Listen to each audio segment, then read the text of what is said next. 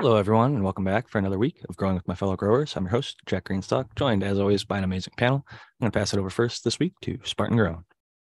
Thanks, everybody. I'm Spartan Grown. Well, thanks, Jack. Not everybody. Thank you, Jack. Uh, I'm Spartan Grown. You can find me on Instagram at Spartan Grown.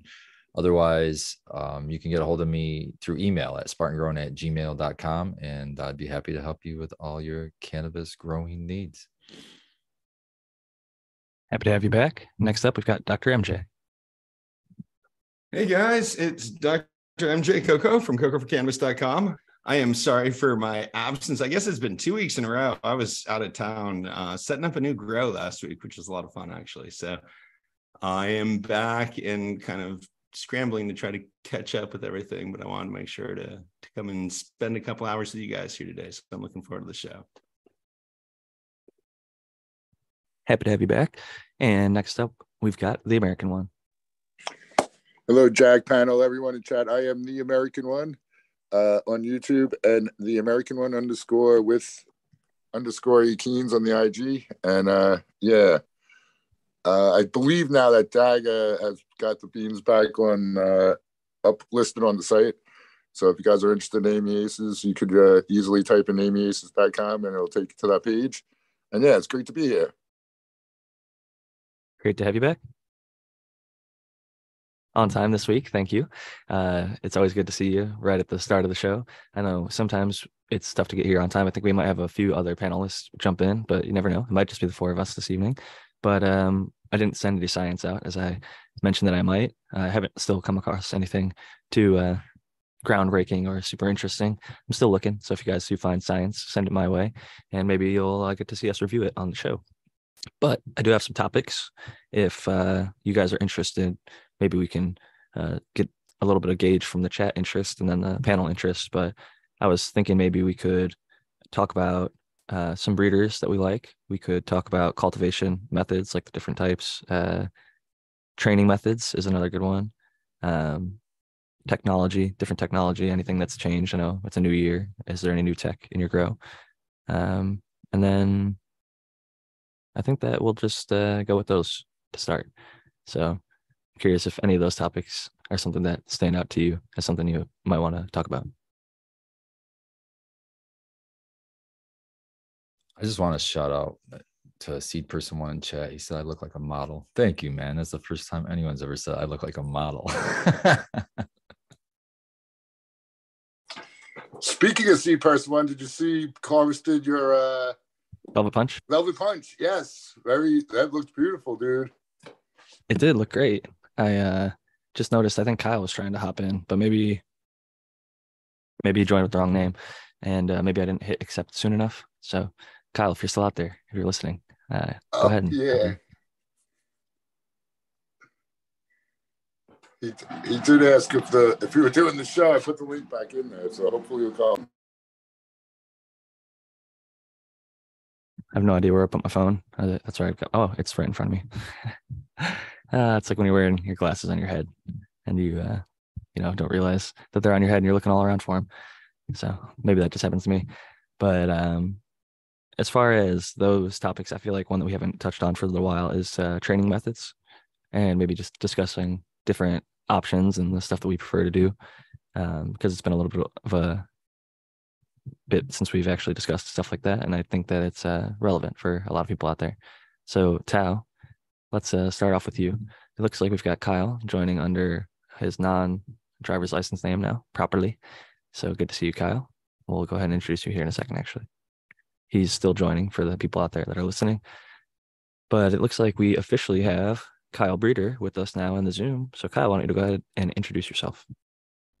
Yeah, hey everybody, uh, Kyle Breeder here. Uh, I've been a little bit absent due to some life stuff going on, but uh, things seem to be getting a lot better. Uh, yeah, if you're looking for feminized seeds, I do have a website. It's purebreeding.com. Uh, I am going to be releasing uh, some new varieties probably in two weeks from now, which is pretty exciting. Some really uh, some classic stuff. But uh, yeah, pure underscore breeding on Instagram, Kyle Breeder on Facebook, and uh, yeah, feel free to reach out. And I enjoy conversating and talking about stuff. So good to see you again. Happy to have you back. And uh, we were just discussing that I hadn't sent any science out to the group, I mentioned that we might go over some papers and then hadn't really found any uh, good ones that struck my interest quite yet. So uh, if you come across any, Kyle, let me know.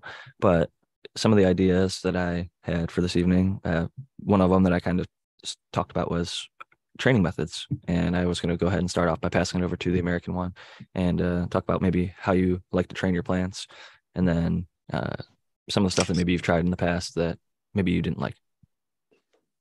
Okay. Well, I don't like the scrog. I'll start out right there because you can't move your plants. You got to pretty much they're locked in place and various other reasons. But I did do that once, so like I can I say at least I I know about it. Tried it. Um, yeah, it all depends on uh, the plants. Like since I've run a lot of new seeds, it's always the plants are always different. So, like for instance, when I did those two autos recently, I pulled down the branches and secured them to the you know the the pot and helped spread out the plant that way, and that's actually pretty effective. Um,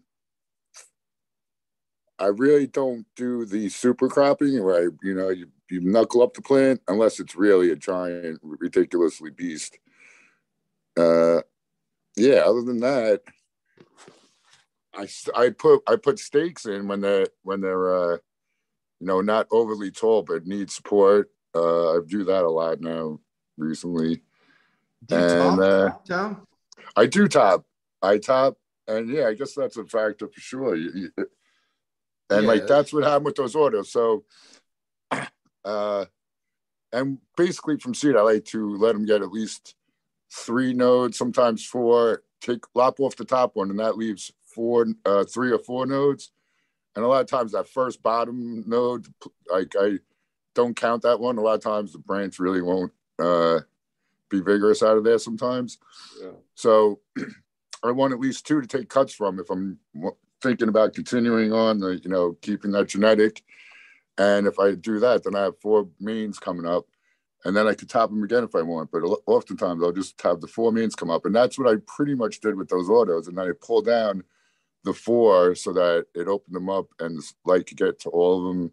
And it did actually pretty well. So, uh, yeah, that's pretty much what I've been doing. Uh, sometimes I will, uh, even without a scribe, a couple times I like stretched line from, uh, you know, corner to corner or something like that for support. You know, but yeah, now I do the stakes. You get, you know, I get decent sized stakes to, to hold things in place. And do you use multiple per plant, like on the outside, yeah. as like a, outer support. Yeah. Some people put them right next to the main stalk, like right up oh, the center. Yeah, depending on the plant type. Sometimes the plant only needs one, and the side branches will be able to uh, hold up the rest of it. Sometimes I uh, you need them like all branches need a, a tie. So it all depends on the plant and the size and what I'm trying to fill up, and yeah, like that pretty much. Well, very well answered, the American one. Thank you so much. Yeah. And I want to take a second to welcome in Matthew Gates. Hey everyone, it's Matthew Gates, IPM specialist, plant health, and uh, pest supporter and helper. Do we have a topic today, Jack? Yeah, so we're talking at first about plant training methods, and I was going to pass it next to Spartan Grown because the American one we were talking about stuff that we're doing now and like, and then uh, stuff that we've tried in the past that maybe we didn't like and why. And uh, Tao, the first thing he said was, "Well, I didn't like the scrog because plants get stuck in there." But I think Spartan Grown has kind of a unique and different approach to it, and uh, it's worked out for him. So I'm going to pass it to Spartan Grown and let him kind of describe how he's gone about making it more convenient to work with uh, trellis net, uh, but still have access to each individual plant. Yeah, thanks, Jack. Um, I too like like what Tao was saying. I hated the fact that I couldn't move my plants around when I wanted to work on them or whatever the reason when I was locked into a scrog net. So I made individual scrog nets and I grow I grow only four plants per four by four or five by five area anyway. So it's just a matter of making four uh, PVC frames that I can stretch a scrog net over for each one of those four plants. And so I, I just made it out of PVC for the supports and then uh, use regular scrog net or I can string rope, you know, jute, jute or hemp or whatever. And uh, that way and then i have i've grown planters that are on in wheels that they have wheels on them so i can just move the whole thing around and the scrog net stays to that plant so that i'm able to move them around but uh, works for me. I really like it. Makes it easy for me. Actually i use my those little those the heights are all pretty much the same height on those. And that's i use that height that's a specific height that's pretty much half of half of where my plant needs to be. So i know that i just need to get my plants close to the scrog screen and then i can flip it. And then i can use that screen to spread it out and uh, support the plant enough to hold it where i won't need a second screen usually I like that uh, method, and I'm glad that it works well for you. It a little bit of that work up front, I think, with um, building those little PVC frames for each planter uh, has paid off in the long run in allowing you to, especially as a perpetual grower, where you might have a different time of plants, but or even if you flip them all at the same time, sometimes you just have one plant that's taller than the other one, and you're moving them out individually to de-leaf is really convenient. Having them on wheels where you can just spin them around 360. I think a lot of the times people have pest issues is uh or molds and mildews i should say more accurately but even insects as well is because that back corner of the tent or that spot like where they just don't have access to uh, it doesn't get seen and there's a lot of neglect that can happen when you're not able to visually inspect and uh, maybe remove some dead leaves or stuff that could have leaf on top of leaf so yeah i, I want to answer real quick a follow-up question they had in chat. Someone who was a uh, monster mash was asking what's my best option for the string? They hate how the stuff they use phrase when they cut it. I don't cut my my my scrog nets that i if i use the string i usually will use if i use the plastic stuff i'll cut it. It's just way easier. The because of the same reasons you're talking uh, when i'm use string i don't cut it for that reason so i'll just uh, unhook one end and then just un unwind it all the way across and then i'll cut my plant down and pull it out of the out of the frame. Uh, but that was a good question. I don't cut my scrog screen when it's made out of string. I just unweave it. I'm going to go ahead and share a screen so people can get an idea of what Spartan's uh, little setup looks like with the PVC. And it looks like maybe you used like twine or something in this one, but it uh, gives you a little bit better understanding. It at the beginning of the post will pan out. It's super frosty. Cobra Milk looking fire. This was a little while back, I think. I scrolled back, but you can see the PVC yeah. there with the screws where he's got the line tied in. So yeah, just use a self-tapping screw, and those are really short. They're not very long. Um, they just barely go in there, just enough to hold the string. Doesn't have to be super long or crazy because, uh, like you said, you're just kind of tapping into the PVC. But whenever this, uh, I don't know how long this is, or if I could restart it from the beginning. But at the beginning, it'll pan out and uh, you'll be able to see the individual there we go there we go you can see the each plant has the little pvc frame around mm-hmm. it so yeah perfect and uh, next up i'll pass it to kyle breeder and ask uh, or actually spartan have you tried any training methods that you didn't like? That i didn't like? Um hmm. i'm not a big fan of, of really heavy what do they call it? Super like when you're really really hard top not topping um, bending branches over and stuff like that. It's really easy to break them completely off. And i've had i've done that. Well that's my error. I didn't do it correctly and, and broke the whole damn branch off. But i i don't like to do those really intensive bends like that unless i absolutely have to.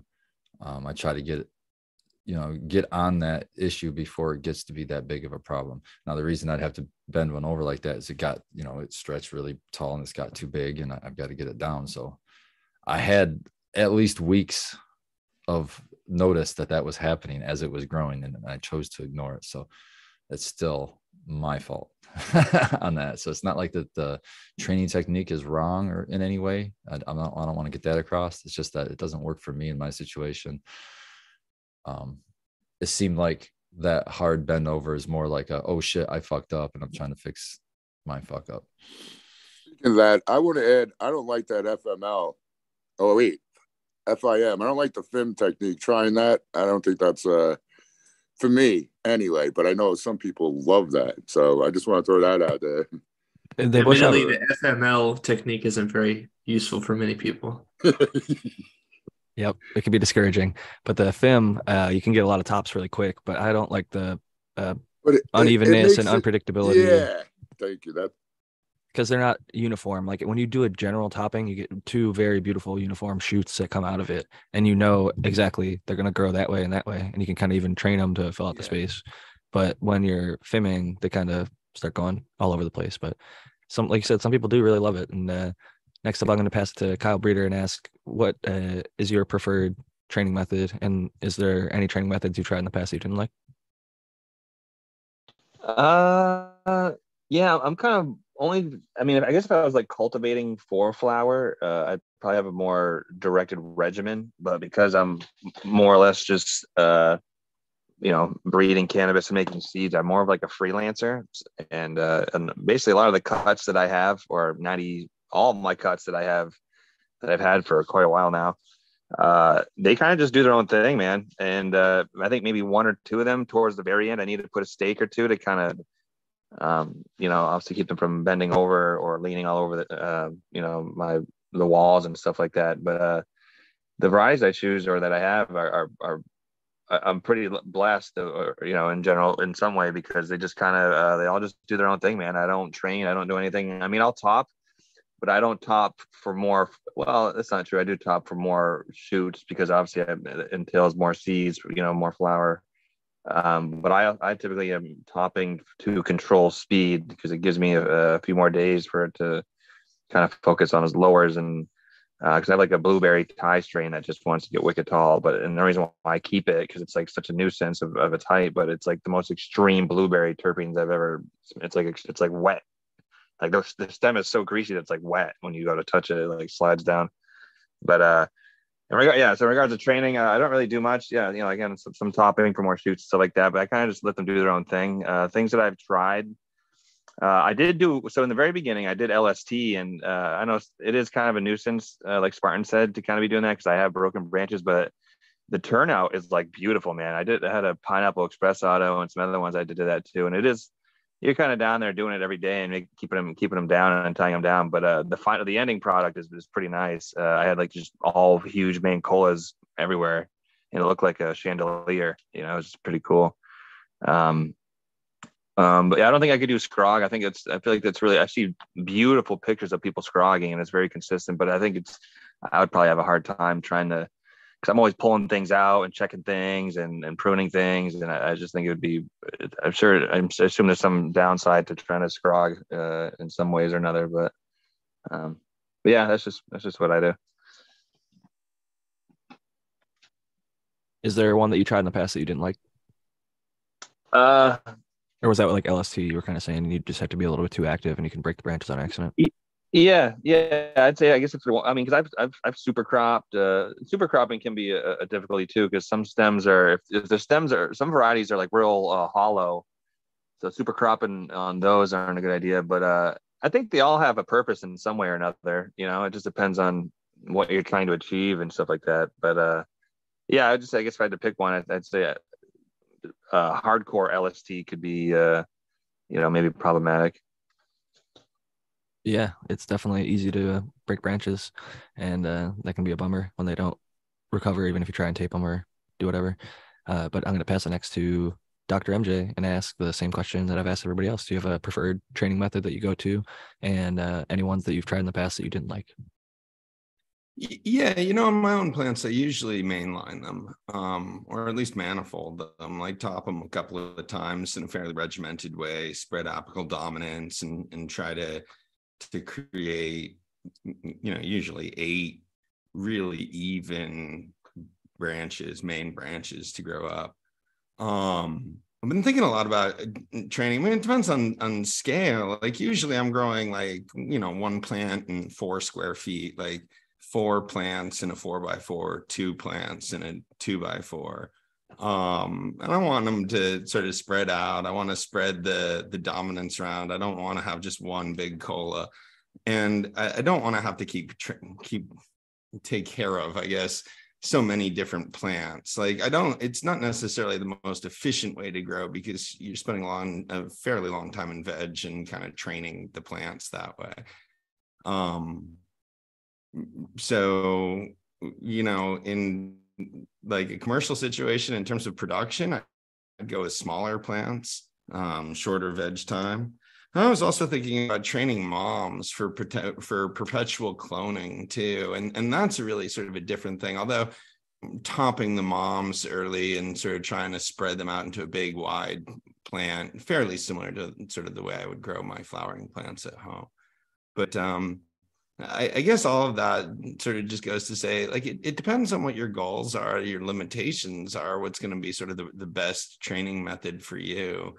Um, if you want to turn a crop over as quickly as possible and sort of get as much as possible, then probably go with more plants than I grow in the same amount of space. And, and you'd be able to have a, a shorter veg time and fill up that space, do less training. Um, but you know it's easier on, on a different level to only have two or four plants to take care of. Um so wherever you sort of fit into on, on those various things i prefer what are often called high stress techniques but they're lower risk um like the low stress training lst which is just bending your plant over i think as a few of you have already said is fairly high risk. Like you can break the branch right in half and do real damage to the plant. Whereas like topping is like higher stress on the plant but it's it's lower risk. Like you're you're not gonna screw it up that badly. And you're not going to accidentally break the plant because you're like literally cutting the plant off at the head um you know so i, I kind of prefer that. I, I, like things that are are repeatable and and sort of they'll duplicate really well not just sort of for myself but also so i can help other people and sort of know what's going to happen with their plants. Um and that's one of the reasons I, I think i really like sort of the the main line of the manifold strategy for that. Um you know, I think it was Tao said something about like, you know, different stakes to hold out the plants. I definitely use stakes too. And I found that it's not so much about holding them up. In, in my case, at least, I'm trying to grow the plant out much wider than the pot is. So uh, uh it's more about spreading the plant out. Um, some plants also need help sort of holding themselves up when they get heavy towards the end of the flower and, and they can't sort of support their own weight but generally if i'm growing like that eight main plants each main is trained out away from the center of the plant um, and sort of held in that position. So a, a, lot of that sort of the the stakes or the the training that i'm doing that is about sort of positioning and spreading the plant out. I hear people often talk about like tying their plants down when they're training. And sometimes down is sort of where the anchor point is, and that makes sense. But I think the goal generally should be, and there's obviously exceptions in like really short spaces or whatever, but generally, I think the goal should be spreading the plant out, not tying the plant down. Um, again, sometimes that's the same thing. I think in, yeah, uh, that's what I was going to say. That's why I do that. I pull when I when I have the yeah, yeah, no, and I and yeah, I wasn't even thinking about you saying that because I, I think you were specifically right. You tie it down just because that's where the anchor point is. But some people, when they're doing main lines, though, will really like try to get the main branches growing like as low as possible, and they think like having a ninety degree angle from where like the main stalk comes up to the side right. branches is like really important or something, and they're all about kind of like tying it down and, and that can be dangerous. They can actually sort of create splits and yeah, that's where you get the splits. That, yeah, yeah I just don't think that's necessary. Our goal is always to just go out, and yeah, I I, I do think that that's what you're doing, though. Yeah, but you're right that there is a danger of, and one must also be careful if they're really growing fast and you tie it down like that. Yeah, it'll grow like the next day so so much that it will it, will be fine when you tie it down, but then the next day it'll be split apart because it'll split itself right yeah. open. Yeah, plants can definitely so if you be careful. It, yeah, if you tie top a plant and then tie down both of the branches to opposite sides of the pot, which I see a lot of people do when they're mainlining, um, a vigorously growing plant will absolutely rip itself in half. Um, so be careful with that. I, I, don't really think there's much need to tie the branches down early in the mainline training process. Um, later, after they've grown a bit, you can kind of start spreading them out. But I, I think that there's too much effort on sort of keeping those branches early low sometimes. And yeah, it, it rips plants apart. I would tend to agree because um, I actually used to try to do like the exact mainline method that I saw replicated because I'm in a really small space and I wanted like at least eight nice tops on a plant. And from seed, you can pretty reliably get that first topping and then start tying it down or directing it even just outward. Um, but oftentimes it's depicted as being tied down, and sometimes even with this something as heavy as like a metal, uh, like a like a metal wire that's like bent yeah. and uh, put into the soil. And with a vigorous plant, I have seen very often, not like once, twice, but like dozens of times where people's plants split right in the middle. Yeah, they've, they've ripped themselves apart. It's like funny enough, coupled with another one that almost everybody here has said that they don't like, which is LST. when they're taking those two plants, uh, you've topped it and now it kind of looks like a Y, and you're kind of pulling the uh, tops of the Y apart, and then yeah. it just it's like it can only go so so far like a person i guess with flexibility until it actually splits and causes damage to itself. Uh, some of them can really take it and i also have noticed um, as the guy who i guess will throw my hat in the circle for i'm an lst fan and i do like to lst i just like to have hands on the plant. It gets me in the garden more often and makes me uh, look at the plants a little bit more closely and I've heard some old school hippie voodoo about topping, and some people really hate it. And I've tried a couple times just to go without topping a plant and see how to manage a plant with, because for me, a long time, uh, topping was just the way. I was like, you're always going to top, top, top. And uh, so learning to like LST, and I think more so just like I appreciate like the bonsai element of that. Even when I was doing um, mainlining back when, I think that it's more of like a a challenge, I guess, or like a bonsai technique than a practical commercial type grow or even home grow, um, because you can get the main line as like a Y versus like a T, if that makes sense. Like Doc was saying, it doesn't. It's not an, uh, imperative that the plant is, unless you're in like a two foot tall ca- grow cabinet. Um, it doesn't necessarily need to be at 90 degrees to the soil from the in fact stalk. i think it's stronger as a y than it is as a t. I think that's a good analogy right? But a y is a stronger base and it, it, it, like later on we'll be able to grow bigger branches off of that. If you really tee it off too strong i mean it's great in a situation where you're trying to keep a plant in a three foot tall closet or something right? But if you're trying to grow a big plant that way i think it's much better to have a y than a t you know, when I was littler, I tried. Uh, at one point, I put weights on my branches. Like I had this chain, and I, I, would put chain on it so it would bend down and you know away from the plant. But yeah, I know that's ridiculous. Don't. There's I a company that, that sells little plant weights and like low stress trainer bands. They have like these tiny yeah. little like lead balls or whatever that they hang like on little hooks. Right, and, uh, right, I showed this a long time ago, and there's like I a mean, whole it bunch works, of. but yeah, it's not a feasible idea if you have many plants, and yeah, it's just I don't think it's so such a great idea. But it's finding a solution for a problem yep. that doesn't necessarily need a solution. I guess like there's lots of other ways to go about it, and it doesn't necessarily even need to be done um, because there's different ways of growing the plant that don't require that that will still end up with lots of great bud and uh, avoid. I think some of the reasons, like a lot of people really like the um, mainlining. There's a guy like Nug Buckets who made it pretty popular, I think, for a while. Um, he got his method was pretty popular. But one thing that a lot of people liked was it made visually good looking buds. Like you had like eight nice spears that were uh, pretty easy to trim, and it very often prevented people from getting mold or mildew because yeah. he recommended like a tomato cage, and essentially you'd have like eight colas tied to a tomato cage all around the outside, and none of them were touching each other on, or on top of each other.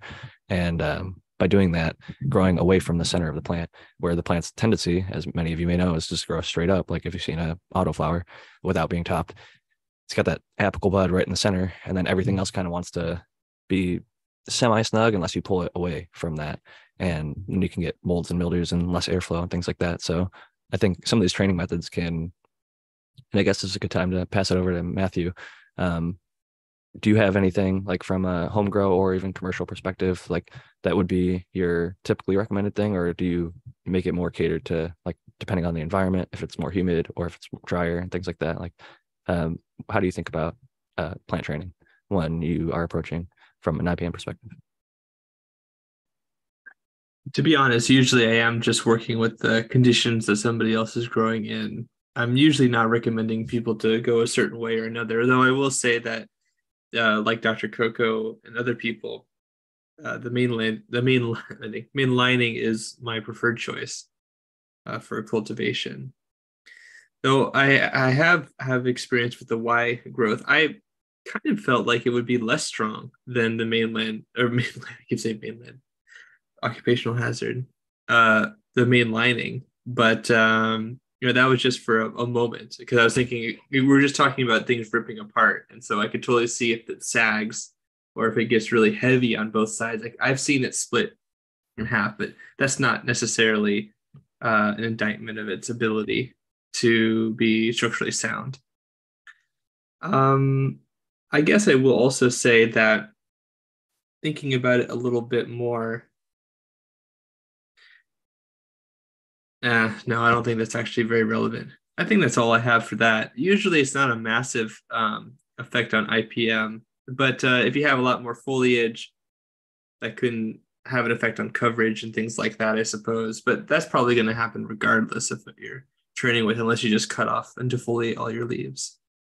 I was going to say that is often something I see recommended when people have an outbreak of pests is to remove all the infected leaf or just a large amount of leaf so that you can better get uh, like pesticide applications in there and remove physically just remove a decent chunk of the population before going and applying maybe a predator or something like that.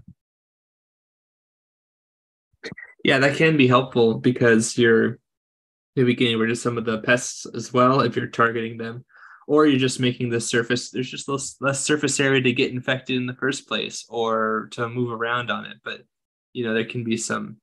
There's a cost to that too. if you notice that somebody was having like issues with like powdery mildew or uh, botrytis, would you recommend maybe like topping more or deleafing or, or something like that to try and maybe provide more airflow or something like that? Just to because um, I don't know if that falls under IPM or general cultivation practices and like where if you're comfortable stepping in and like suggesting something like that or if that's something you're gonna leave to the cultivation people. Generally i wouldn't suggest those for um or those techniques for like abating like powdery mildew botrytis if they already have the problem. I feel like yeah there's usually more significant factors but creating a bunch of wounds can be problematic for its for its own sort of issues. So in some ways that would not be so great. But yeah you're right. Generally speaking um, whatever i recommend has to fit in to the the set and setting of the cultivation. And usually, a lot of times, people kind of they have their way of growing, and usually things like whether they decide to uh, top and how they decide to top and how they decide to cut the plant and, and those horticultural techniques, they're usually not a massive impact on the pest pressure, um, or at the very least, they're usually more proximate problems to deal with if there are any at all to deal with. Yeah. It's interesting. I think that maybe the one exception there, Matthew, would be, you know, if somebody was just growing little untop plants with gigantic colas that were repeatedly, repeatedly getting botrytis, right? And you're just like I could imagine a situation like that where I'd be like, all right, guys, we got to either, you know, we got to change some aspect of cultivation so that we're not growing these giant buds that are always getting botrytis. We might be able to do that by changing some other aspect of the IPM protocol we're changing the climate in the room but I, I think i would probably bring up you know training topping doing something different with the the cultivation regime if that was an ongoing problem like that with botrytis yeah with the uh i was mostly thinking about like the leaf canopy and um, stripping leaves i was on that yeah. uh that vein but that's a really great point and um I feel like I say it a lot now recently, but yeah, those compact buds are really going to bite people in the butt. And I'm, you know, especially sad about that because it's very aesthetically pleasing. Yeah, it's it's an issue to think about, and and you know, different strains in changing a protocol like that in a commercial facility could be really complicated. You know, just saying them, oh, you should chop these plants. Well, that might add a week or two weeks to the cycle rotation. And they might not be able to sort of easily fit that into their their cultivation plan.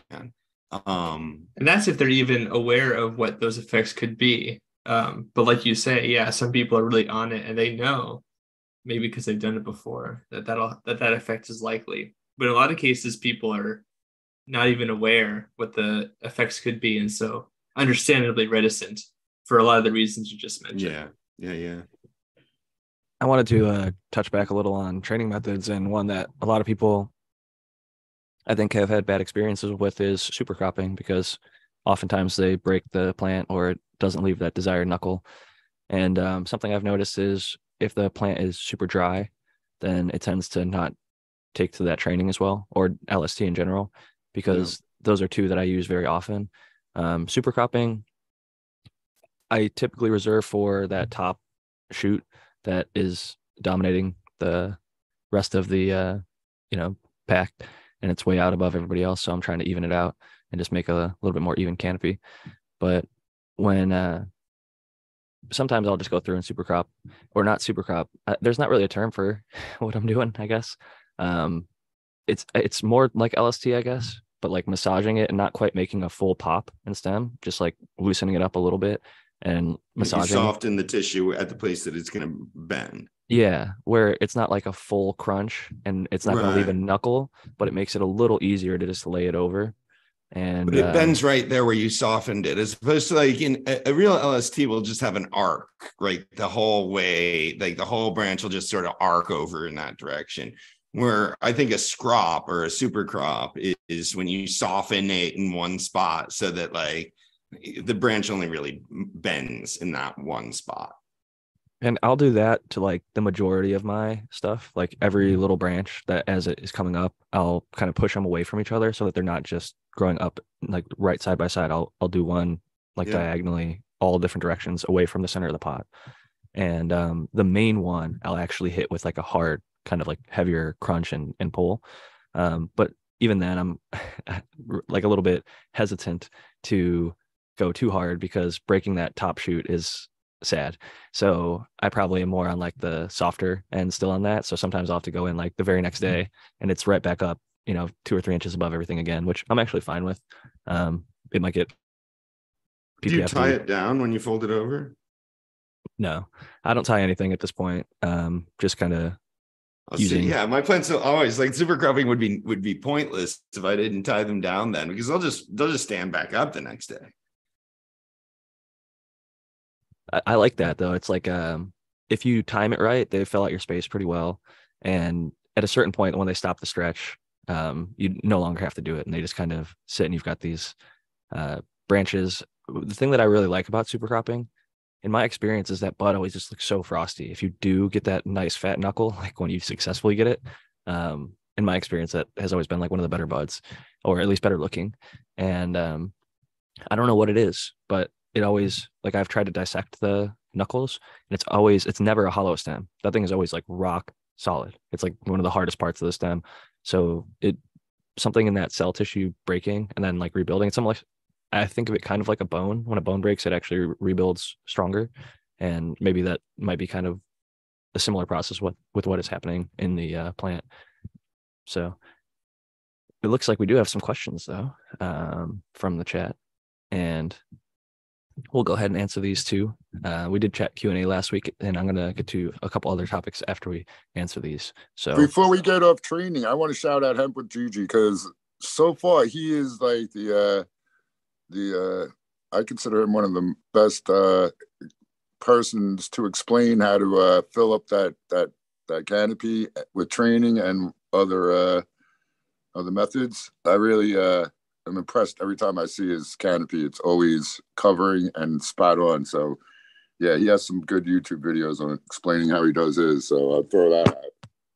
Shout out to Hempel GG. There's a guy on Instagram also, the Northern Scrogger. I think he's a Canadian dude. He grows like two plants side by side, and um, I will say the one drawback of that is you have to veg a lot longer to do that style of grow. But for limited plant count people, to fill up the space that he does with the limited plants he does with beautiful, nice even canopies and tons of uh, frosty buds, it's pretty impressive.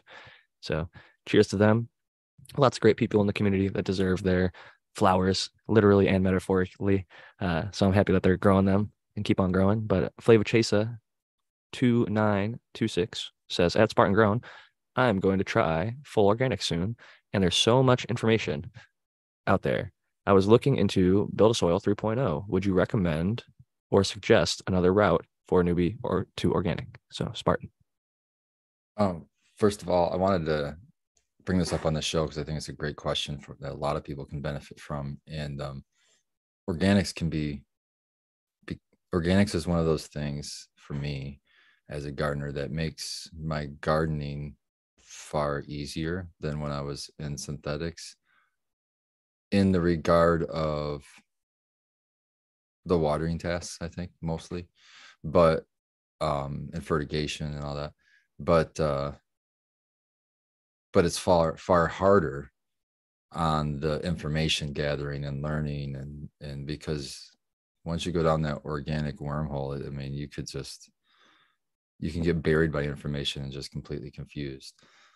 Um so as a beginner i would recommend instead of trying to go out and build your own soil to do exactly what um who was the original question asker in this? I've already forgotten the name it was flavor chase or fla- flava Chasa.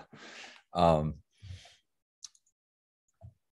is exactly what you're suggesting. Get a pre pre built soil, and yes, absolutely build a soil. What Jeremy's doing out, out there is um, he's doing great things, and uh, he's even sending all of his inputs to be tested by a third party rather than just taking the manufacturer's word for it. So I think that's really great uh, what he's doing over there for build a soil. So that build a soil soil 3.0, yes, I would I haven't used it myself though, so I can't like give you firsthand knowledge. But in the organic spirit of things, what you should be trying to source is an all-in-one soil like that that you could walk into a store and buy. You know what I mean? The the least amount of miles that, that you can put on that bag of soil, the better. So um in my case, there's there's a there's a soil blend here in Michigan that um, I can walk right into my local grocery store and pick a bag of that up and bring that home with me. And that's build a soil. All right, it's not build a soil, it's M3 mix, Michigan made mix. But um, I'm not sure what your location is, but there's probably probably a, a, a some kind of a grocery store near you that you could walk in and just grab a, a bag of soil and it's gonna save you money on shipping. But yeah, build a soil if that's your option, that then that's your option. Go ahead and grab it. I'm not saying that's a bad option, that's a great option. Um, but I would like like you to source if you can more local if you can. I mean, if you're in Colorado, that's local. That's a local choice. Um, but other like, than that, yeah, that's that's my recommendation. Get that. Get you a sip container. I prefer city pickers. Earth box is another popular one. Um, I just think that the city pickers are, are a better size that fits better in a four by four. Um, that will make the watering way easier on you, and that's what's usually a lot of people struggle with. Um, all you have to do is fill water through the tube. Uh, I usually, actually, I can tell you on a city picker, it's a gallon. You can put a gallon. I think it holds almost two gallons. So when I look down the tube and I see it's empty, I put a gallon in. I know it's not going to overflow, and I know that uh, it's going to be plenty enough water for that plant. Well, and even if you did overflow it, they're built with a. I have overflow. one. I'm growing plumeria, and, and I just take a hose and I spray it because I don't really, I'm not taking the plumeria as, as seriously as I do my cannabis. So I'll just take the hose, spray it in that hole until I see it start running off the side. There's like a little level it gets to. And once it hits that level, instead of going into the soil, it just drops out the side and then runs off. And um, so even if you make the mistake of giving too much water, it's not going to like waterlog your plant, which is kind of a brilliant solution.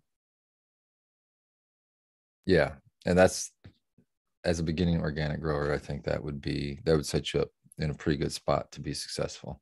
Even experienced organic growers, I think, often are overwatering or underwatering and not realizing it because it's so hard to time it just perfectly.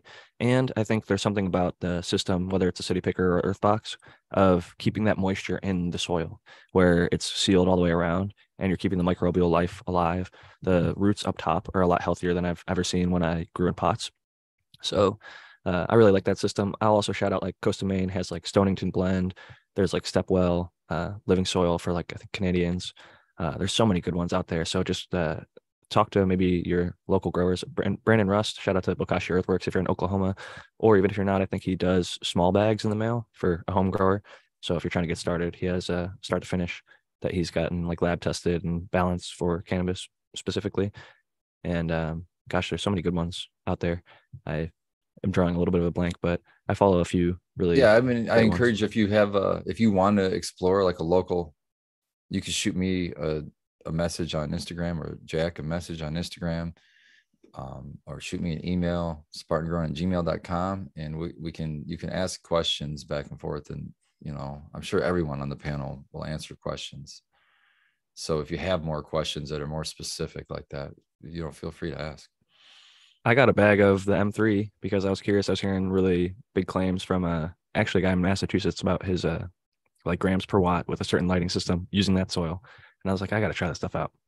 So I got myself a bag. And uh, the second time I got it was actually in Arizona. I picked it up at a grow shop.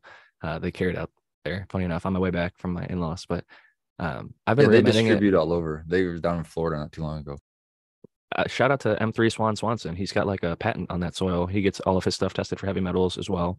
I heard he's uh, passed. He's passed. So I don't know who's running that. Oh now. man. He's well, away, yeah. there's a lot of really good guys over there. Every time I called, I got taken really good care of by the people.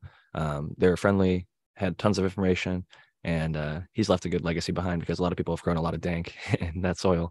And uh, the M3 mm-hmm. mix is like what he markets marketed towards the like normal growers for like tomatoes or whatever vegetable plants. It works well for a lot of stuff. And then like in Michigan, the laws have the word marijuana and it's spelled like with an H. Um, so his M3 mix, like you could also find it by typing in the medical marijuana with an H mix so like M3 was Michigan made mix and it's also a medical marijuana mix. And so shout out to uh, Swan for creating that. And I grew in it and uh, I actually hit the claims. Funny enough, after a long time trying it, uh, the guy said he got like two grams per watt with uh, cob LEDs and M3 soil. And I was like, okay, let's see eventually. And uh, I actually found out it's, it's better to not chase that grams per watt. I think grams per square foot per year, I think is the better way of going about things. But all that being said, I really love the M3. And uh, shout out to Jeremy at Build a Soil because I use Spartan's reamendment uh, recipe with that craft blend. It makes it pretty easy. Um, I use that, and then the big six micronutrients plus humic acid.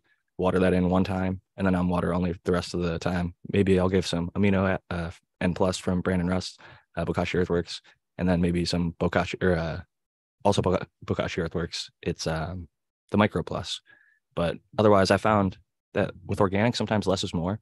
So when I was re-amending, I was going a little bit too heavy, and I even started to like almost feel like I could taste some of the like organic inputs in my flower. And maybe it was just in my own mind, but when I cut it back, I wasn't having any less yield, and the flavors I feel like were expressing a little bit better, and the plants didn't necessarily suffer. So I definitely uh, found out that you don't need to go super super heavy handed with some of these amendments, uh, especially if you're not in a giant pot. But we've also got uh, question from Scrubs Shrubs, who says, "Does using bacillus in foliar spray prevent botrytis and powdery mildew?" I'll pass that to Matthew. Can you say that again? Does using bacillus in a foliar spray fight botrytis or botrytis and powdery mildew? There are there are bacillus products you can buy. There there are bacillus species that do well against uh, both them, but I was just actually talking about uh, Bacillus amyloliquefaciens, which is really common to be used against botrytis and other bud rot pathogens. Um, really good research report that came out that showed when they applied, um, they actually applied several microbial uh, parasites and competitors. Two of them were fungi. I think one of them was a bacteria, and that was the bacillus. And the one that you just said wasn't BT. What was the second word? Amyloliquefaciens or K fashions or Qui fashions. So is it BA or BK? What's the abbreviation for that bacillus? Or is there BA? One? B, I don't actually encounter people saying like BA when they mean it, but um, I guess it would be BA. But so this bacillus product, there's a bunch of different strains out there, but when they applied, they basically applied it 48 hours in this research report. They played it 48 hours before inoculating with um, botrytis and I think also sclerotinia. And those can both cause bud rot. And when they did that, like there was practically no colonization or no colonization. But that was, of course, a preventative application. And I think also the same bacillus species, if I'm remembering right, is also great for powdery mildew as well. But there are also other microbes that you can use in addition to that. I have anecdotal evidence that, uh, at least for botrytis, it seemed to really um, make a difference. It wasn't just Bacillus subtilis. It was, um, I actually at the time was using voodoo juice from Advanced Nutrients and Tarantula from Advanced Nutrients. And d- during the end of flower, when it rained outdoors here outside, I would run out anytime it rained and I would spray it with those things like probably before the rain even dried. And that seemed to uh, to uh, definitely keep it at bay. I only had one little spot, one very little spot on a lot of plants, and but I saturated it and I made it uh, a little bit stronger than recommended because it was the plants were wet already, mm-hmm. so it seemed mm-hmm. to help on me. So like that's anecdotal, but but and, and were, were you using it in reaction to it or preventatively? Preventatively, yeah. Yeah. I started. I was gonna say, yeah. Uh, oh, sorry. I was just gonna say if no, I want to hear the details because it's gonna say if it was in reaction and you had a really great efficacy, that's even better, right? Like, yeah, no, that wasn't the case though. I knew what was coming, so every like there I just, you go. Yeah, made it a practice that as soon as there was buds on it and it rained, I would make the trip and go out there and spray them, and uh, it really seemed to work though. And those were um, multiple bacillus. I just checked what they were. It was all multiple bacillus. Uh, uh, species, and that amlio, that one was in there too. So, uh, yeah, I used this example in my live stream today on Instagram, where um, you know basically you're talking about the the costs and the benefits of having a preventative plan, and it's like even you know we I took data from a, a California report, a survey, so you know there's biases associated with that, but basically like even if you cons- even if you conservatively expect just 1% of your crop. This was commercial. But, you know, like, and and looking at the average prices, this was in 2017, you know, it's just, right. it's just no competition. There's just no reason mm-hmm. not to, to, to have it. There was like a seven, there's like four times as expensive for just 1% of your crop being destroyed by like botrytis. But, um, you know, way less to prevent it with a bacillus or another product one of the bacillus I hear common is BT or Bacillus thuringiensis. And um, what is that one most commonly used for? That one's most commonly used for fly, yeah, flies, m- mostly fly larvae. In my, there are others too. You can use there. There, I think there is a strain of BT. Yeah, there there's strains of BT for caterpillars, caterpillars right? as well. Yeah, but um, BTK, right? Or well, there's there's Kurstaki, there's Aizawai. Um, those are two that are used against caterpillars. Isn't there also like yeah, Israeli Bacillus thuringiensis was the protein that was taken and, and genetically engineered into corn, soybeans, and and um, wheat. I think BT corn, BT soybeans that was taking that protein and and sort of or that DNA sequence and getting those crops to express it for themselves. And that was all to, to fight off. I mean, primarily what I call caterpillars. Matthew may think of them as sort of more intricately named groups of organisms, but um, the the crops that were, I mean, the pests that were really taking down the the soybeans and the corn in particular. A big one was, um, and those are those those cry proteins. A big one was the diamondback moth, which is a huge problem for yeah. mustard crops. And uh, I think I brought this up before in the live stream here for home, cheap home grow. But basically, it uh, it was um, rendered not useful like within a couple of years at least, perhaps earlier. That's um, what I was um, gonna say. It very quickly became ineffective, right? At least for the diamondback moth. For other ones, less so. But yeah. Oh, right, in the corn, breed resistance for it. Nature finds a way.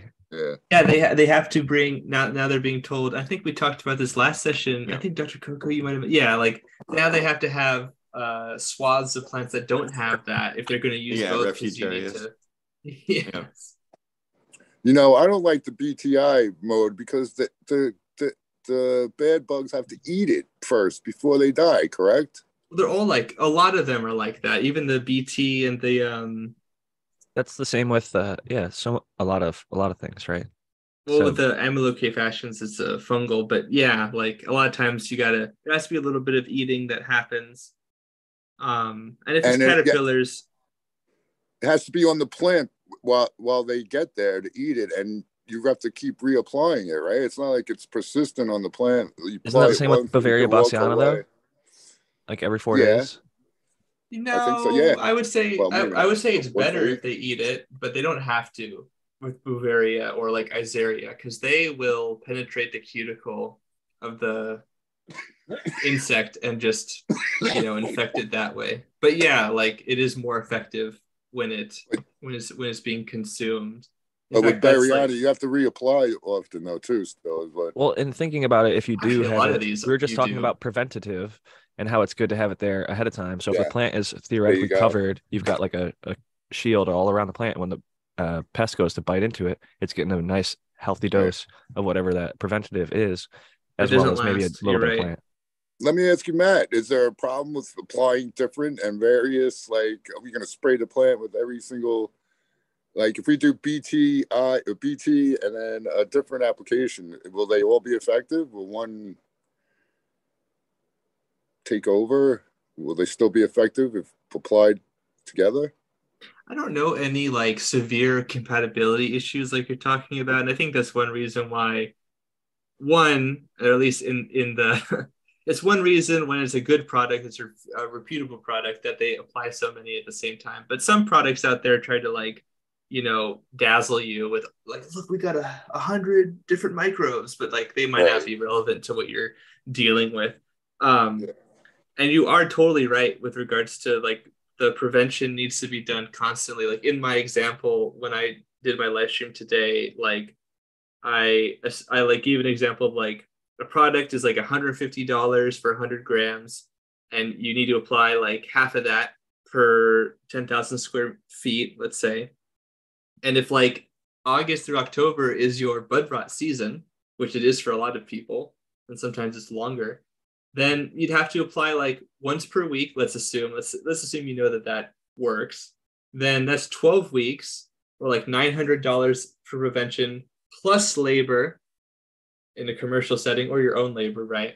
So that's like and, and i estimated like an additional 900 it's like $1800 but like when i use the average from this survey about how much the average price goes per pound in 2017 you know even if you lost 1% you lost like almost 10 pounds that's like $7900 so a lot of people will say the price has fallen a lot since 2017. Just to be devil's lot, advocate, which is which, because that's what a devil's lot of advocate people that's my whole point of bringing it up know that the price has come down quite a bit since 2017, and uh, so some of those calculations might need to be um, recalculated for some of the. they're not really farmers. necessary to be recalculated because it's just an example I, I I understand. I'm just saying for the those out there who are gonna whine in the comments that why didn't somebody say the pound price is way less now? It's like all right, I said it for you guys, okay. But it is important. I think the point still stands.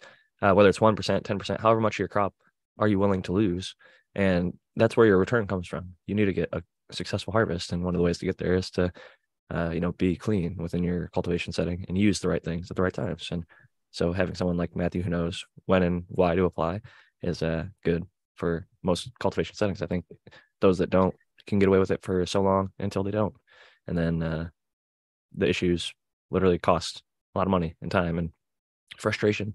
So it uh I think though, to Tao's question though, it's it is important to at least um try some combinations of things because you know every good defense is is to have multiple layers, and there's evidence. I I, I was looking through my notes, I couldn't find it real quick, but uh I'm just gonna fly from the top of my head here, so don't hold me to it. But there's evidence, and I believe it was the two were trichoderma and Bacillus subtilis, I believe it was. Anyhow, with those two in the found in the soil or the plants in that same soil had uh, a higher resistance to powdery mildew than having just one of the two. So together they were stronger than either one themselves by themselves in that resistance. So I think like their own entourage effect. Yeah, Ooh, exactly. good point. Good point, Jack.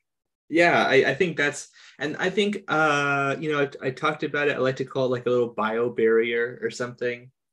I think one time a long time ago, Spartan and perhaps think you also, Jack, you would, we were talking about a you know what's our methodology for uh transferring cuttings? And you know like do you dip do you spray? And like you know i think that microbial biopesticides just as another example from that survey apparently from the people that they surveyed like the vast majority of them relied heavily on microbial products. And that's kind of endearing and exciting. And and i think that's one thing that i'm enthused about in cannabis because it's happening in other crops too but there does seem to be a, a large vent of people who for good reason just want to use those products and have less potential negative side effects for other people's health or just um, you know being cautious. And i applaud that It's always great to see more microbial use and uh, people finding different ways and maybe cleaner ways if they don't have to use something harsher. Um, I'm definitely uh, always open minded because sometimes things don't work for everybody. And so um, we've got to make sure that people have options so that they can get to harvest as cleanly as possible and uh, produce good product. But um, Kyle Breeder did just have to jump out. So cheers to him, pure underscore breeding. If you're looking for him, he said he, he had to go at eight. I meant to uh, pass it over to him, but didn't do my hostly duties in time. I uh, got lost in the conversation. But yeah, I think um, this is definitely a good conversation, but I feel like we could go into a little bit more. Sometimes we do these like discussions at the beginning where we're talking pretty heavy cultivation, and then the second half we talk a little bit about more lighthearted stuff. And one of the things that uh, I had on just my general list, these are actually ideas that I had for Green Stock Talks a long time ago. I just pulled up for general ideas that we could talk about. Um, but one of them was like stoner tips is kind of how I labeled it. But I, stoner has like a negative stereotype, but just like cannabis user tips for the general person. And if you have something that you feel like as a user of cannabis in your daily life that helps you I know some people have to like myself fly under the radar and maybe you're going places where people aren't cannabis friendly and maybe you don't want to put it out there. Or uh, maybe you're the type of person who's just like, I'm going to make everybody know that I'm using cannabis and not care. But just, uh, is there any like life products that you use regularly? Like uh, something as simple as I know people used to for a long time carry like little Altoid tins for their joints and things like that. Um, something I'm thinking of is like, I know a lot of people that kind of uh, give themselves away because their breath smells. And they think that like a piece of gum or something will cover up the smell of cannabis or like a bong or a bowl. But oftentimes you chew that gum that flavor goes away and then you're just you know chewing on a piece of rubber and your breath still kind of smells like resin. And uh, the people out here a lot of people know you know they're we're familiar with cannabis. And uh, if you're like myself who works with kids it can be good to uh, not have the smell of cannabis on you.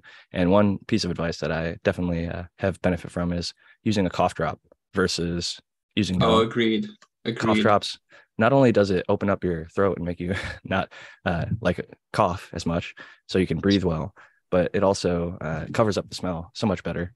And uh, I think that is definitely a simple thing. You can just get yourself a little pack of cough drops, and I think that there is some general benefits. Maybe they're terrible for you in the long in the long run, but I don't know.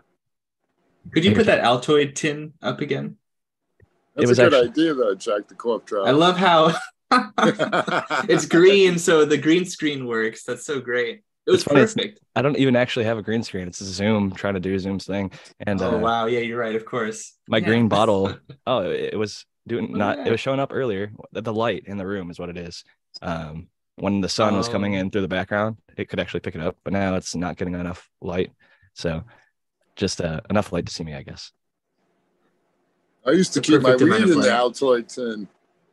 that's a lot of people that's why i brought it up but this is uh kind of an homage to that shout out to american weed co it's a, a veteran owned brand Ah, very cool. they launched on Veterans Day this year, and uh, I was lucky enough to be invited to a private show with Revolution and Modest Yahoo but they were giving these little tins out. They had like seven joints in each, and uh, Nice. it's actually pretty good bud.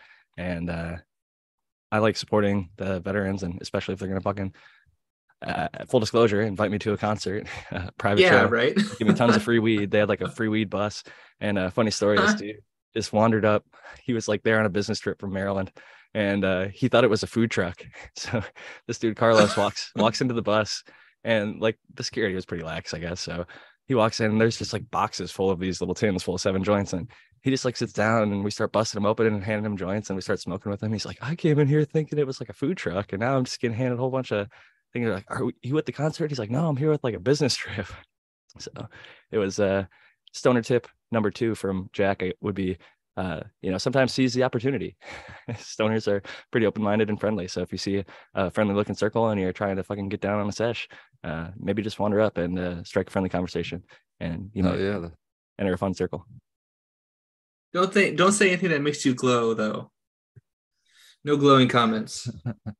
say on the uh on the down low there was a chick that i was uh helping out with medicines and she was like i want i get i sold some agent orange she's like i want that agent orange i'm like why she's like because it doesn't smell like weed so she loved the fact that she could carry it and like it didn't smell like weed it really smells just like oranges so Yeah. perhaps that could be an option for people that are still worried about getting uh, found out that they smoke weed. But my advice is to be don't put yourself in a situation where you're worried about such things, and that's my kind of uh, view. But yes, that's not uh, possible for everyone. But yeah, the stank can really hold on your body too. People like that one time I went in and the chick's like, "You smell good," and I thought she was talking about my deodorant until it clicked like a couple days later. And then I go, I, I, I went back and she's like, yeah, she's like, 'cause she thought I was mailing. It was my mail lady. I told the story. She thought I was mailing stuff. I was like, no, I was just smoking it before I came. It was just seeds in that pack. So, but yeah, it is something that, you know, if you're concerned, you should be concerned. And yeah, I try not, I don't get paid enough to worry about anything. And I think everyone should take my stance because worrying will get you I'm with sick and mess you up and whatnot. So yeah, but I digress. I'm with So- you. Some people get paid enough not necessarily to worry, but just to, uh, I guess, have the maybe courtesy to uh, not offend some of the people and around be them. concerned. Yeah, and certain people have i think that the beauty is like you can get people to know you. See in fucking i, I don't want to fucking gloat too much but if you do a really good job and you just do a great job for years and years and years in and out and then eventually it They comes out, out. that you're a cannabis user then that shifts their fucking know. perspective Yep. because they're like oh fuck he's not the typical stoner. He's not the typical uh, thing that i had in my head. And it- i think that it can be interesting even you could choose to reveal at a certain point and uh, educate.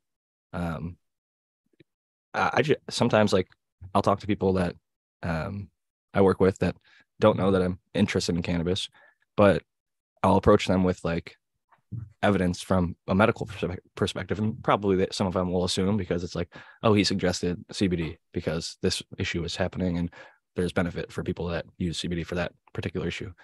But i don't necessarily think that that's like a dead giveaway like oh this guy fucking grows plants at home. So it uh it all just depends on your level of uh, comfort. And I, I own my own business so i guess it really doesn't matter that much. I just uh and I, I say that I work with kids, but at this point they're all young adults. It's just uh, people with special needs. So I feel like uh, there's a little bit of a level of sensitivity, and uh, people think assume I think that all cannabis use is uh, impairment, and a lot of uh, cannabis use for people out there is for pain relief, like myself, and you might have to use it morning, noon, and night. And some people look at that as like drinking on the job, but um, I don't know. But did they feel like that about other stuff? Right? I mean, come on, all all substances i think for right? many people it's like if you're using any the- they're fine with uh, nicotine and caffeine because it's legal Yeah, exactly. and alcohol off the clock but Or Yeah. prescription line. drugs. They're cool with opiates and everything else. It's that whole legal thing but it's so funny because in california it is illegal but st- people are still catching up to the fact that it, like it's been legal here for a long time medically but it just became legal recreationally which almost feels like re brings back up the stigma because just that term recreational Like it, it puts into Mm. perspective that the use is like, oh, people are just getting high. And then that whole thought that I was just talking about where uh impairment, people think that and oh, that adult with- use. yeah, Yeah. adult use. Right. Right. That is a better Jack, I want to I want to stop you for a moment and let you know that you shouldn't feel bad about gloating or anything like that because uh, people who possess great talent, it's hypocrisy to not uh, or to be modest. I think it's very important for good information to be spread. And I want to augment your stoner tip for a bit. Uh, with the cough drop, I absolutely have to agree. I also want to say that if you have a very strong menthol flavor, or like a eucalyptus sort of or eucalyptol sort of flavored. Um, if you can handle it, those could be kind of strong for some people. Uh, that works really well, I think, for clearing up the resin breath that you were talking about. Just wanted to get that in there. Yeah, I, I use um, a menthol cough drop every day just as a general. It helps. It's um an expectorant, so if you do have like uh, resin or just phlegm, helps you cough it out and get it out. So you have a clear nose and clear throat, so you can breathe. If you're an active person like myself, it's very beneficial, but it also covers up the smell. And when you said eucalyptus and menthol, not even just for your breath, um, on your hands, like if you have essential oils, if you get Ooh, resin on your hands from the plants, the plants smell a lot like cannabis, right? So if you're working in your garden and then you head off to work, even if you didn't consume, you could smell a lot like cannabis. And um, I really like this group. Uh, they have a, a soap called Humboldt Hands. It's like a really gritty soap that helps get the resin, like especially for trimming, uh, where your hands get Oh. super sticky. It it'll almost like chafe your hand if you used it to just like wash your body or whatever. It'd be too much grit, but it's perfect for getting resin or like uh, motor oil or different stuff like tar off of your hands. And so uh, that or essential oils. Like I really like orange oil because it's a pleasant smelling one, and putting a few drops of that on your hands to get cannabis smell off and just to have a pleasant smell that's like not uh, cologne or something that could be overpowering for some people. You know what works? Lava pretty soap, are you hearing that? this? Sorry, go ahead, Matthew. I was say I was just making a joke that uh, lava soap. You know, if you're hearing this, Yeah. if you're listening to our show, you're leaving some money on the table. yeah, lava soap could come out with a dedicated product for that. Um, it no, I got this big, like I don't know, gallon size pump container of hand sanitizer that's like quote unquote moisturizing hand sanitizer, but it's alcohol based. And man, like a couple squirts of that in your hands, like liquefies everything and then dry them off on a like paper towel or something because like the the all that dissolved terpenes and cannabinoids and all that needs to go someplace and if you just try to like rinse it off underwater it all like gloms up onto your hands again. But it, it's like i don't know i'm pretty impressed and fairly low dollar sort of solution for this. Um but yeah it's just like I have the same thing, and my only additional suggestion would be get the one that has a little bit of aloe, because yeah there you go. This one is like a moisturizing like moisturizing right? I don't know exactly what's in there to moisturize it but it doesn't like totally dry out your hands because that could happen if you were just putting copious amounts of alcohol and letting it dry off of your hands. That happened to a lot of people during the pandemic and um, just generally people that are uh, sort of germophobic i guess. They use lots of hand sanitizer and before aloe or moisturizing solutions became common i actually learned this in a first aid class um, people were so worried about the germs but then what ended up happening is their hands dried out they got cracked and then they were getting like cuts and infections and more issues Yep. because they were using the sanitizer so it had a negative benefit but uh, or not so benefit i guess and negative side effect would be a better way of putting that and uh, but definitely if you have something that has aloe or some other moisturizing agent i think that could be a great way to get resin off your hands. It also helps with yeah and at this point it's more just about getting the resin off my hands. I'm not doing it frequently enough that i need to worry about sort of the the drying out aspects that i would if i was using it for like you know five times a day disinfectant or whatever. But um still I, I i like the sort of moisturizing side of it. And i go i go big like i put a lot of that in my hand like three four squirts like lather it all up then dry that out on paper towel. And it's like i mean i can have pretty encrusted hands with terpenes and resin and it all comes off pretty quick. Hey, I got a question that I could answer uh, from Iceni, is how I'm going to pronounce your name, I C E N I. They ask, What is your opinion on systemic acquired resistance and dose? Oh, uh, you know, I'm having trouble articulating this wording. And does he try to achieve or something uh, maximum plant health for maximum pest resistance? Is the there a way to activate it that you use? And I just wanted to say that a lot of that stuff is very contextual. Uh, plants have to, just like your own body, has to mediate all these different inputs and outputs and the plant immune response is going it has to be just think of it like this plants evolved to be stationary for the most part and they basically uh, can't move away from their threats. So the way that they deal with that is they either outgrow the threat and that could include overshading and things like that. That includes um, producing defense compounds and things like that but it also does require like some regrowth and things like that in most cases. So the way that you would try to use systemically acquired resistance and other biopriming and immune response priming techniques is usually very targeted. There's some fascinating research that shows that, like, if you know powdery mildew is coming or like a specific pathogen and you know which immune signals to elicit at the right level, because if you do it the wrong level, that can have other negative effects, then you can get resistances that are far and away superior to many other even products that you would apply in treatment simply because you primed the right thing against a threat that isn't there yet but it's ready. And that lasts only for a little period of time depending on what it is. It could be a couple of hours maybe even 24 hours 48 hours. Some effects last and linger. So yeah that's my response to that. It's very complicated but i'm very excited to see more information about it.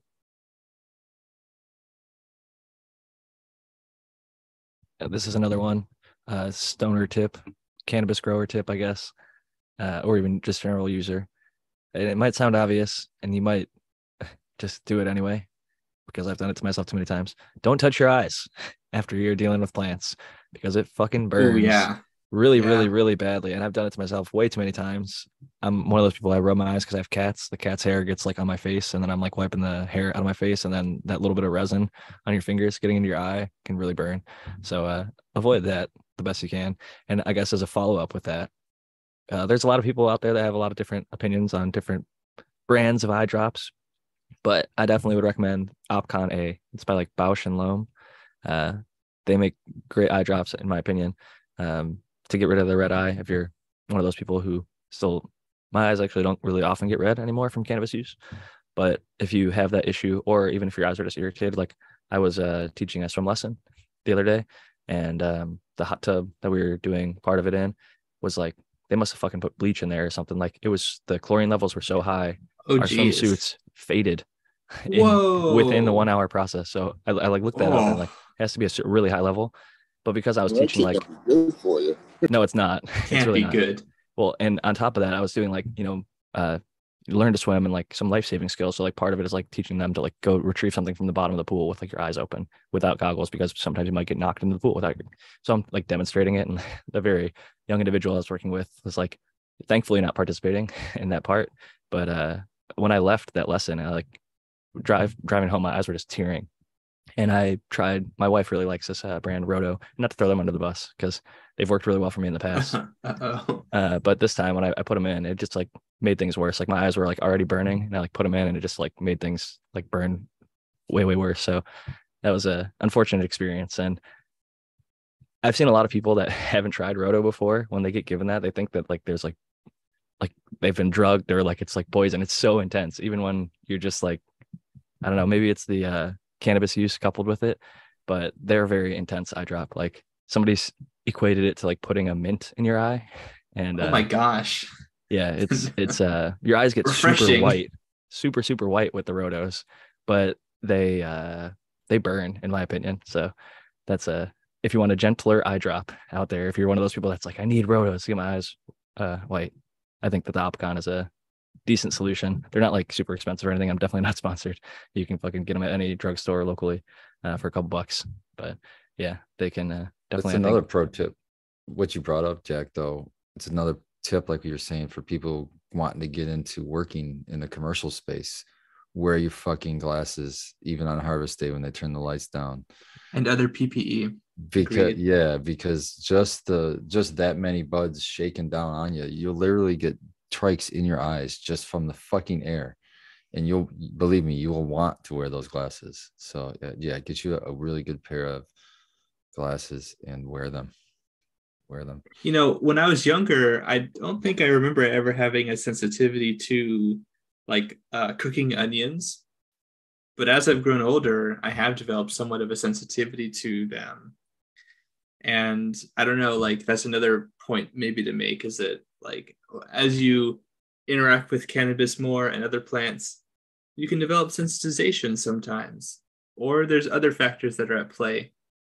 I've seen many, Uh, many, many commercial growers get allergic at a certain point. Yeah, yeah, right. And and recently we had that very unfortunate incident. Yeah, that's I think still I'm curious to see if the further investigations, but uh unfortunate, especially the incredibly low payout to the family, which is sad. But uh tr- unfortunate, but it, it happens in every industry.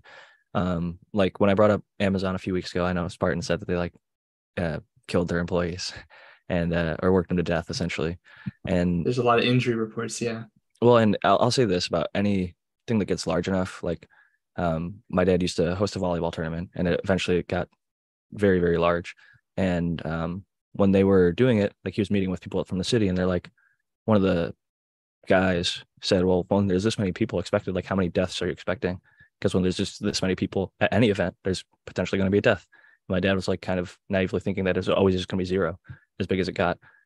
And eventually, one year, a ref had a seizure or a stroke in the ref stand at a volleyball event.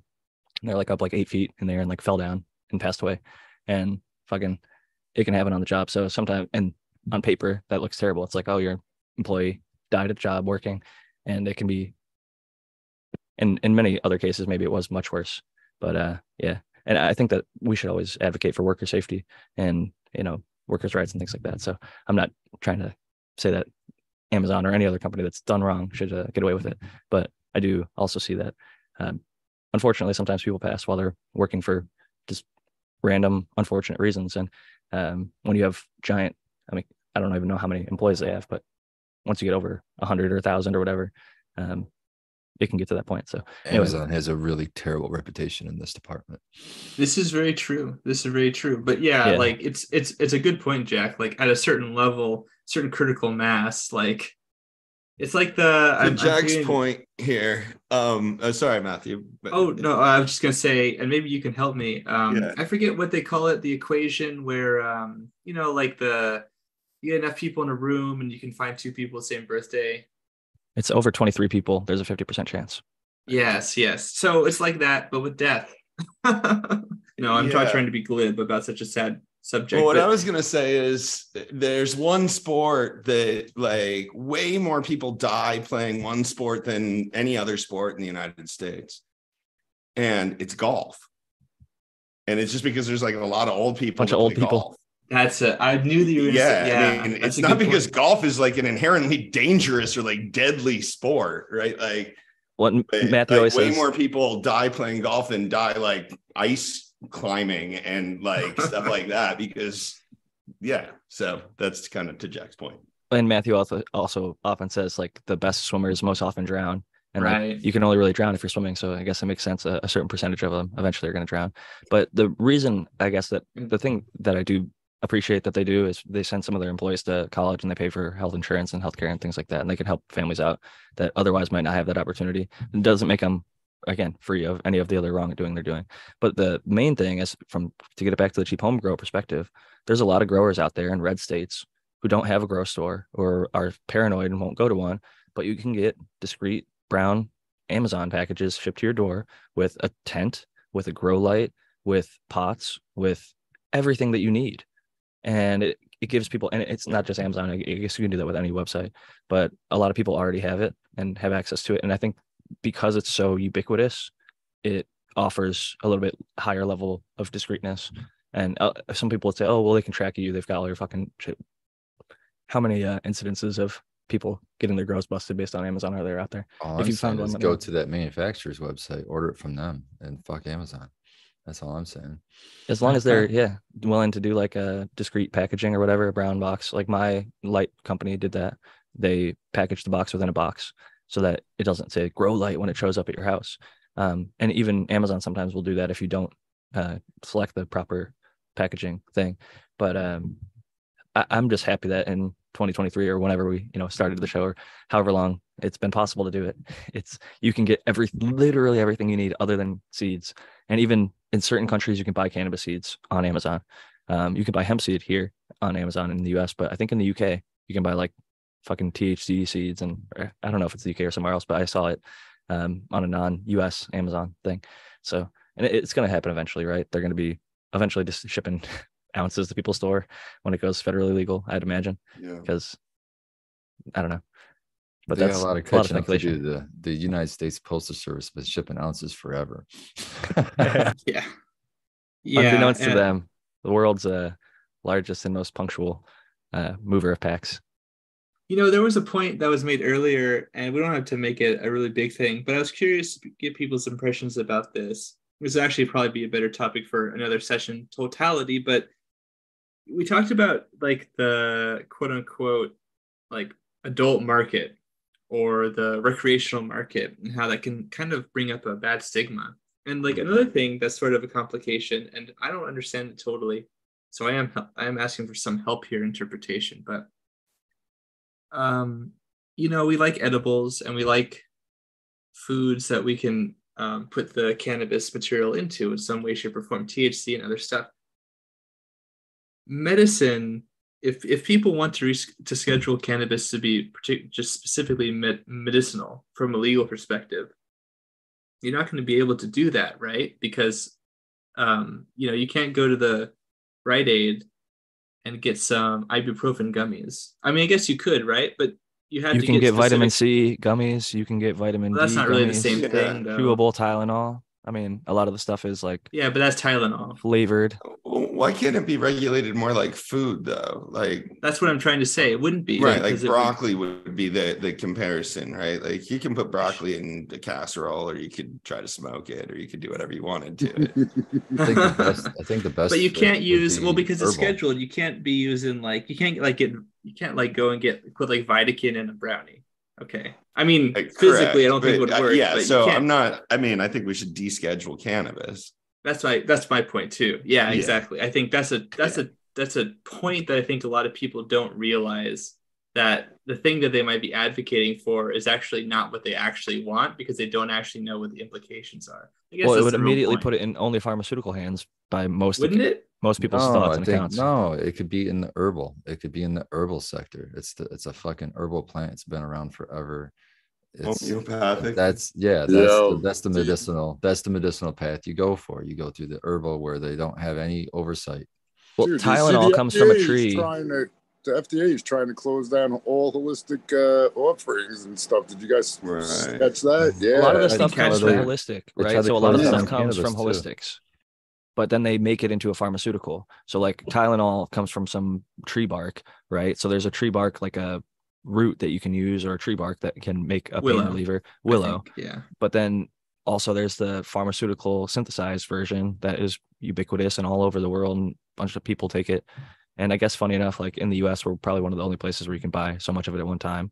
Like a lot of like in Europe, you can only buy like 10 or 15 like ibuprofen at a time or something. But you can buy like kills a hundreds. Oh, of people every geez, really? Wow. That's another thing that kills that is so funny to me is aspirin. It kills people, you know, every single year. But you can go buy that on the shelf and then they fuck with cannabis. And for a long time, it was recommended that people take, or at least over a certain age or with certain conditions, to take Yeah. aspirin all the time. And for heart attack risk Yeah. prevention. Yeah. I Dude, think they still might recommend that in some that- places. Don't believe anything them Western doctors tell you. They're trying to keep you sick. I'm just saying. That's my opinion. Probably We like to eat a cookie a day. and probably a little overly Yeah. pessimistic. I, I know some of them personally, and I, I can guarantee that they don't personally want to keep people sick, and they're doing. Well, they don't know. I'll say they this. don't know that they were taught wrong, Doc. California Well, doctors are pro I'm sorry. cannabis. Everyone Tao, how, been how much, how much, uh, how much, uh, how much Tiger Claw do you think will get rid of my cold? About how many elephant bones? You need rhinoceros elderberries and horn. Uh, elderberry, yeah, elderberries and uh, chameleon eye of newt will definitely clear that up for you. But um, Other berries. yeah. I think I think um, I think a lot of people would be better off not even going to the doctors, in my opinion. A lot of doctors are now they want- embracing cannabis, Tao. That's the thing. They're yeah. they're researching Well- it. They're using it for pain relief as a less uh, dangerous option, as a easier option that's not as addictive as some of the opiates, and it's not going to cause overdose deaths. So it's something that like every Right. doctor I've been to, not even the cannabis specific doctors, just regular general doctors. I got in a car accident. I had my back checked out, and I was saying that I didn't want pain relief and that I was using cannabis. And they're like, that's great. We're all for that. And we're not going to like change your treatment plan because we look at it, we just because we can't directly prescribe it to you. But they actually do want to know. Like I think Matthew's mentioned many times in the past, and I think uh, Noah may even take the drug, the warfarin, directly is impacted by CBD. So there Mhm. are cross of things are. considerations. There was a recent research report that came out. I think that I was I just downloaded. I didn't I didn't uh, read it yet, but I think they were looking at uh, CBD particularly and how oh, after a certain amount of dose. Let me see if I can find it. I might be There's a lot of find it. surgeries that they say to not use cannabis before because it impacts the blood and like clotting and things like that. So Yeah, it's a Um, blood thinner like can't THC in, in itself, and I've Yeah. experienced that for sure. you got, I got to stop smoking for like four or five days before anything like that because um, I don't know, I'm just too saturated or something. Because I just had a, not just, but in the past, I've had a lump cut out of my head. I had the the the pore gets closed off, and but it keeps creating the oil for your hair follicle, but there's n- it's Oh. closed off, so you get a lump in your head. So they went and cut it out. Well, I bled like a stuck pig for a long time. It's hard for them to get it out to stop bleeding because I smoked up until like I gave it one day, and then I just didn't smoke that day. Well, that's not the move. That's not the move. You gotta give it at least a couple days before surgery.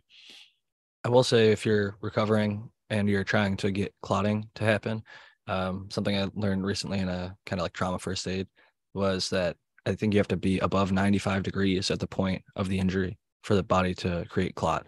And I know that doesn't seem like super, uh, you know, it- our bodies are generally much warmer than that. But on your exterior, like if you took a laser and took the temperature of that spot, uh, it's good to stay warm. So, like a lot of times, they'll give people those little emergency blankets and stuff while they're giving them first aid to keep their body temperature up. So, if you're cold, it's going to really also prevent your ability to create clots and heal. So, something to consider as far as uh, on top of you know reducing or uh, cutting back on the use. But it is, you know, very real. You've got the personal experience to speak from, and I think a lot of people out there now, um, if they have to go through surgeries or any other medical things like that, realizing that there are interactions and implications. It's not just like a, it doesn't affect you. Like it, it definitely has some effects on our body. Uh, I, I think mostly positive, but sometimes there are side effects that are unintended and could be negative consequences if you're not aware of uh, how to go about, you know, dealing with that. So I'm glad that you got through that, and it sounds like you've uh, at least learned to try and allow that saturation to go down. I think yourself and I, like taking RSO, you get a pretty good dosage that sticks with you for a little while. Yeah. So I was uh, surprised. Like one of my buddies, he in high school uh, uses a very similar amount to myself, but like when he got drug tested at a rehab facility, like they got sent to because he was like underage or whatever using, um, they like not only did they, they test that you uh, have like a positive negative, but like the amount of particulate down. Yep. in your body so they could see that you like stopped using and kind of track the amount of metabolite but they're like you're like eight times higher than everybody else like that we ever came across. That's like it is crazy. Like i think some people it could just be a natural like maybe their body stores stores more metabolite but also just the amount of use and, and type of use like whether Yeah. it's concentrate versus just flour or edibles and things like that um it's fascinating My how our buddy- body takes it in. My buddy was just smoking flower, mostly mine though, but but he had like you're saying, he had to go into uh he had an issue and he went in and uh they were testing him, he had to stop. And he said it they, they were like amazed how long it was in his body. They were like, he must have been using a lot because it was like two months they were still detecting it. But if it wasn't for uh like um he didn't get in trouble with the law or anything, but I know people have gotten in trouble with the law as well. and had to stop. And they just look as long as it's going down, they know they're not using it anymore. So even if it's in your bloodstream, uh, they were all right because it was going down, and they knew that like yeah, they would they had stopped using it. So, but that brings up a whole another thing. If you get a deep, like if they're going to start trying to charge people with uh, driving while intoxicated under cannabis, like how I don't see how they could even feasibly do that if it's in your blood. They need to give you a sobriety test, and even then, those are questionable. But yeah, the- yeah, I agree I, as that. somebody who's been pulled over with cannabis at, at 16 and I had to get fucking drug tested after this, um, I didn't get an OVI or DWI or whatever it was. And um, I personally felt like it was because he knew that I would have passed a sobriety test. Like my eyes were white. Um, I was speaking to him clearly. The only thing was that there was smell in the vehicle. And so they went through and found some shit. Um, I didn't for, unfortunately for myself, I didn't give him the right to search for my parents at the time. We're like, uh, fuck you. We're not going to go through fighting this legal battle. You're going to learn your lesson, blah, blah, blah. But um, I had a reason, I guess, for telling the story. We were talking about something earlier. Um, oh, yeah. After I got busted, I went and, uh, you know, they had to, as part of it, I had got like a year of probation with random drug testing. And the first part of that was like I went to like a drug rehab clinic. And at the time, it was like summer, and or I, I just remember I was at open gym for basketball and fucking running in the heat in the middle of the summer and sweating a fucking shit ton. And they didn't drug test me until two weeks after I got busted. And at the time, I was like in high school. As a 16 year old kid, I couldn't smoke as much as I do now. Uh, it's just like whatever bags I could score. My brother was pushing or whatever, but uh, definitely don't smoke as much. As, I was at school, you know, you're 16. Um, but two weeks later, I passed my fucking drug test, even though like I was uh, still at that point, I was a, a daily user up until when I got busted and I stopped and like all that exercise. And I think being, I've heard that it stores itself in your body fat. Um, I think being low body fat percentage and then also sweating it out, like exercising. I've heard people take like uh, niacin, like they overdose on niacin and it feels like they get sunburnt. And uh, that's a way to pass. There's also these drinks that you can drink um, that can help you pass drug tests. But I personally think that like the monkey flask, they have like an, a synthetic urine that shows all the human metabolites or whatever. You can just like wear it around on your body, on your waist or whatever before the, the day of the drug test. And you walk in and you just pour it in if unless they're one of them where they're like watching you. And if they are watching you, I guess uh, the advice that I've heard from somebody is not to get there's like a fake uh, male part that you can have for the test that you could like pop out of your underwear. But I guess it looks more like a you know a fake part than an actual real human part. So obviously a lot of people get busted using that.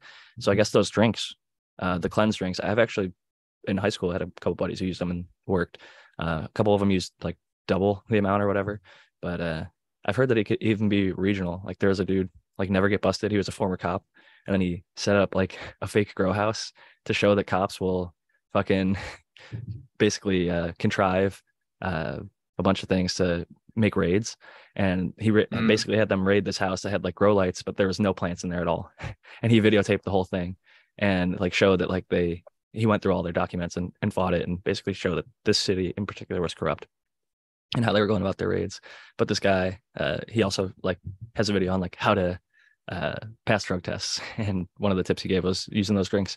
And that I guess like if you're in Ohio or Michigan or whatever, it's gonna be different than if you're in like California or somewhere else. So your local like head shop or wherever they carry these things, and probably getting on medical advice and getting uh, into the realms where you might. I don't want to get myself in trouble. take There take this all with a grain of salt. Uh, and uh, you know, maybe eh, I've heard in California actually they can't even test you for off the job cannabis use. So That's a recent, I believe that has recently been the case, although I don't know if there's like loopholes or whatever. I don't know the limits. yeah, I think the thing that they would probably do is the on the job uh, to prove if you're using it. I think there's like an oral swab. Um, when I was in college, one of my coworkers um, got busted and they did the little like cheek swab, and I think it only lasts like maybe hours or like a day or two, and um, they admitted to using, but uh, it's interesting all the different types of tests that there are out there. There's like hair follicle and stuff like that, and uh, Never admit to wrongdoing ever. always Just, uh, That's consult the a- American consult an way. attorney. Yes. I'm right. And what are you going to do about it? I take the this is well, yeah. When it comes to criminal, don't do this. But I like for like for job stuff, I like to just go in there and, and taking their piss test and failing on purpose. Be like, what was my score, man? What was my score? I've actually used I like um, a couple things it, which worked for me, and then I recommended it to a friend of mine who was going for um, to to attempt to get I don't know if it was health insurance or life insurance, but it did not work for them, which was a fuck story. Excuse my French. So yeah, perhaps it's individual too if it works for them or not. I don't know, but I'm I'm I can almost guess that perhaps some of these uh, job tests are are just uh, for show and they really don't do the actual work because like I would think if I'm hiring people and they know that they're using they, they well, I guess if I get Spartan, are they going to come in dirty and actually try to get through? And I guess that could be a thing, but I would be like, why am I going to pay even if it was 50 bucks for a test each person? Bro. I'd be, why even bother, you know? Bro, that's why I'm saying that's why it's funny. Let me tell you. Yeah. Let me tell you a little story. I used to be the union steward, and I got voted to to vote to negotiate the contracts Okay. every fucking year, which was oh my god. Oh, But boy. anyhow, and you really get to see what a company's about then. Yeah. But I literally had the CEO of the company sit there and tell me, he's like, I had a stack this tall on my desk of applications, and he said, you know, only four of them, four of them passed the drug screen. so they're paying for every one of those. Whoa. Whoa, I- I, did not expect that. For this for this health insurance, it was probably perhaps a blood test. It could have been a different test that was much. It was a hair uh, test. It's a hair Ah, test. yeah, Ah, that's, that'll okay, do there it. That'll it. do So it. yeah, Yep. so At the end of yeah, the day, guess private businesses can uh, test you for anything. Like I'm from Cleveland. Cleveland Clinic doesn't hire cigarette smokers or any nicotine user. They drug test for nicotine. So What? interesting. Yeah, they do at the hospital here too. Oh my, I've never heard that before. Wow. Is that not a violation of some constitutional something? I guess not. So I think it's meanwhile, some people are taking up smoking to get the breaks. Yeah, exactly. yeah, yeah. yeah, it's a very you know, the United States of America is really just 50 countries put together. and a couple of other territories. a lot of other not territories. empire or anything though. Yeah, uh, uh, uh, hey. We Yeah. are the ununited states of America. I do I did Well, that's find the that part- research that- report. The beauty Oh. is that we are divided. I mean, that we have uh, each state has its individual rights. Ideally, it doesn't always work out like that, but other That's than right. like if you're not happy cash, with New York, you could hightail it down to Florida. Party on. That is dog. true. That is true. I did find that research feet- report if you're curious to to talk about that. Although we are getting to the end of the show. now is actually the time where I would typically pass it to Spartan Grown and say, uh, Spartan's got to get going on over to the Michigan Bros Grow Show in a little bit. So uh, I'll pass it to him to give his final thoughts and shout out for the week. Nice. Thanks, Jack. Thanks, panel. It was awesome hanging with you guys like every week. And um, you know, shout out to chat. They, you know, make the show. They always make the show. We don't even have to come in prepared. It doesn't matter. The they'll shoot topics at us or hell, just us hanging out. We'll shoot topics at ourselves. So I love that. And it's always an informative show. It's not like we I don't feel like we get into the weeds too much. I think it's just the right amount of weeds. Maybe a little extra, but you're into that. That's right. I'm kind of into that. You want that high score. high score, man, especially when it comes to weed. So I, I don't just uh, everybody will uh, look forward to talking to you next week. And uh, yeah, I'm going to be on the Michigan Grow, Grow Show here coming up in 15 minutes. Uh, till then, have a great day. Keep growing. Grow it, love Spartan. Grows love, man. Always great having you. Peace out, Spartan. That's Spartan Grown on Instagram. That's really the one place you can find him social media wise. Don't follow uh, follow for the pretenders on the other social medias and also uh, spartangrown at gmail.com if you want to email him if you're not on social media. But uh, Matthew, if you wanted to bring up that research report, you should be able to share the screen. I think it'd be a good, nice little, we could just touch on it for the last 15 minutes before we close the show out. Yeah, I feel like uh, you know, that's a, a very good idea. So let's do Okay, so this was the paper. This is uh, nonlinear disposition and metabolic interactions of cannabidiol or CBD through the CYP3A inhibition or sorry, yeah, through CYP3A inhibition in vivo in rats. And so what they found was that. Now, I don't actually know what nonlinear disposition is. Do you, Dr. Coco? Can you help us out here? Um, not immediately, but give me a No, second. yeah. no problem. I Not to put mean, you on the I, know, spot. I know what both of the words mean, but I don't know exactly what they're what they mean together in this context. But Me neither. Um, but I imagine that they're talking about a like large uptick in um, an interaction. So says in the conclusions they say that a nonlinear disposition and a CYP mediated drug or and CYP mediated drug interaction. So CYP is this enzyme in um, in our bodies that breaks down or interacts with various compounds, in this case drugs uh, and of CBD at doses exceeding 10 milligrams per kilogram were demonstrated for the first time in vivo in rats. So I guess this was very important because it hasn't been in vivo in the past. So given the results, they proposed that caution for dose-dependent drug interaction should be considered for CBD. We kind of already knew that. And I think there's a Yeah. graph that's sort of descriptive of this that I was seeing. Yeah, so we have here time curves over the hours.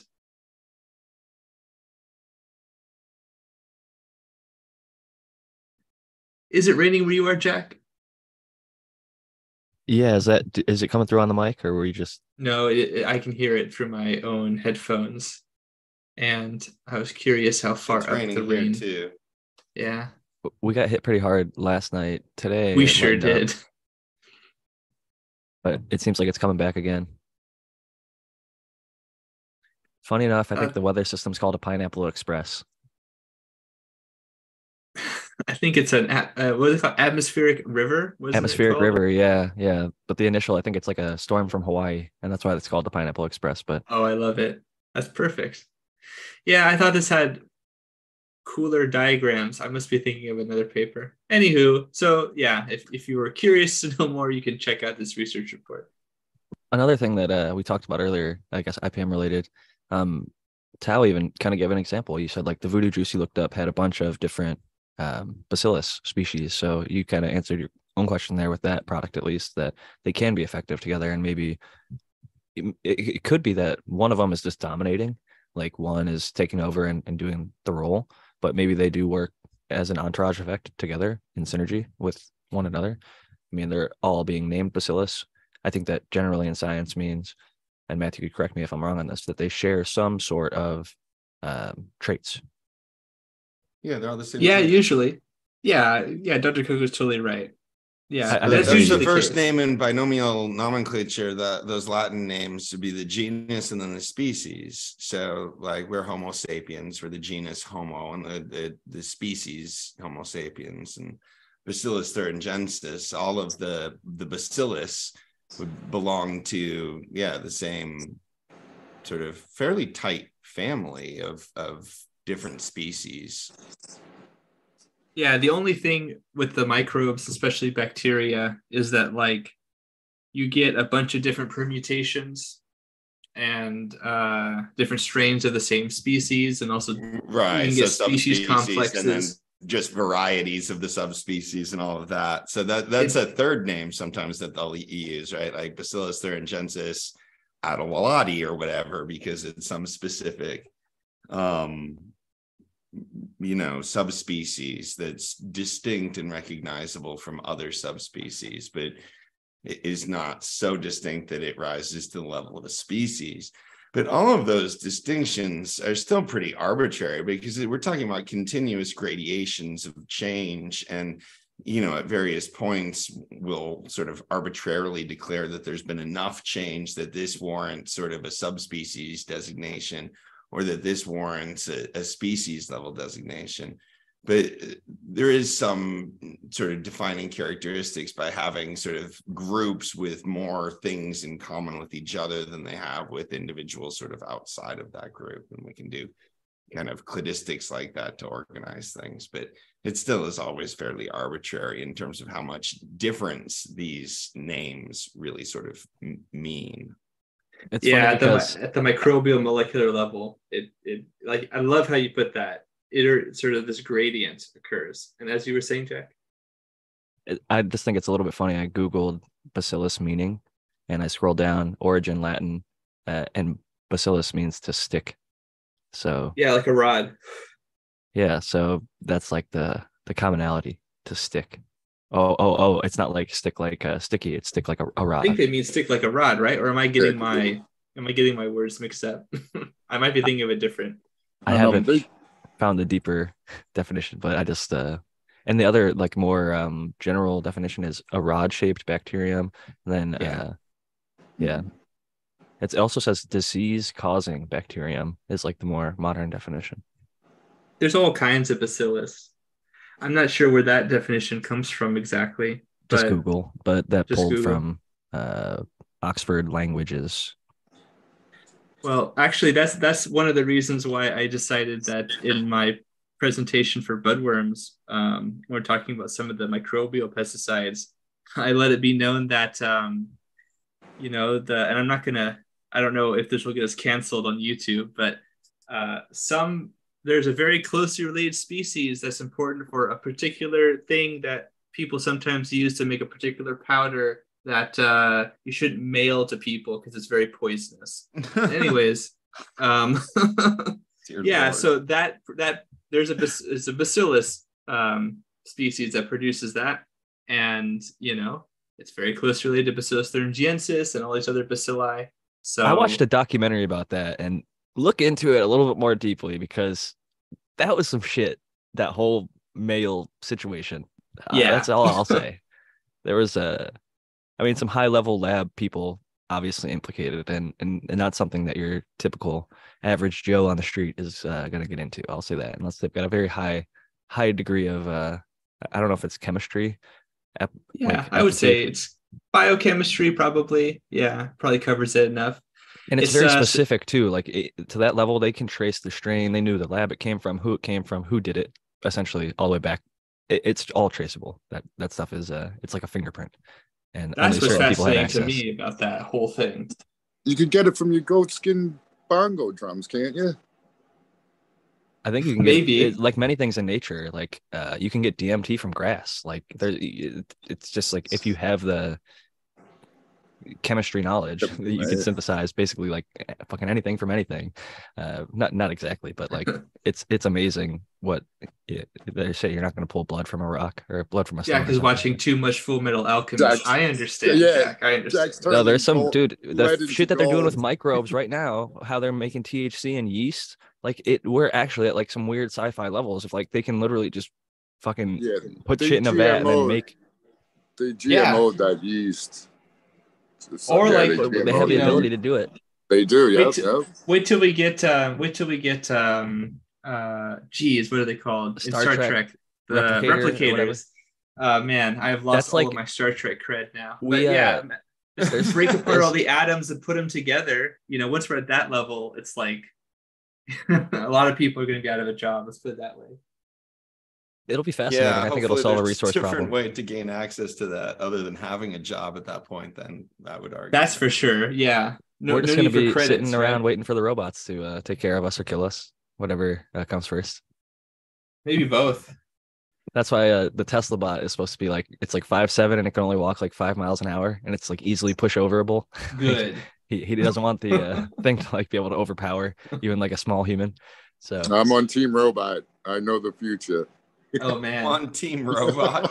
No, I did not expect that from you. no, uh, yeah, especially. well, Tao's gonna live forever, so I mean he's got to make sure Yeah, he's I gotta got make his. friends. He's got to make sure he's to got his connections, right? Yeah. tend to all of his plants when he's got an unlimited plant count and all those acres. You know, it's gonna be a lot of work. He's gonna be flying upload drones to the- over with a parabug or whatever, dropping off his The IPM. MJ bug, the MJ robot, just just upload your consciousness.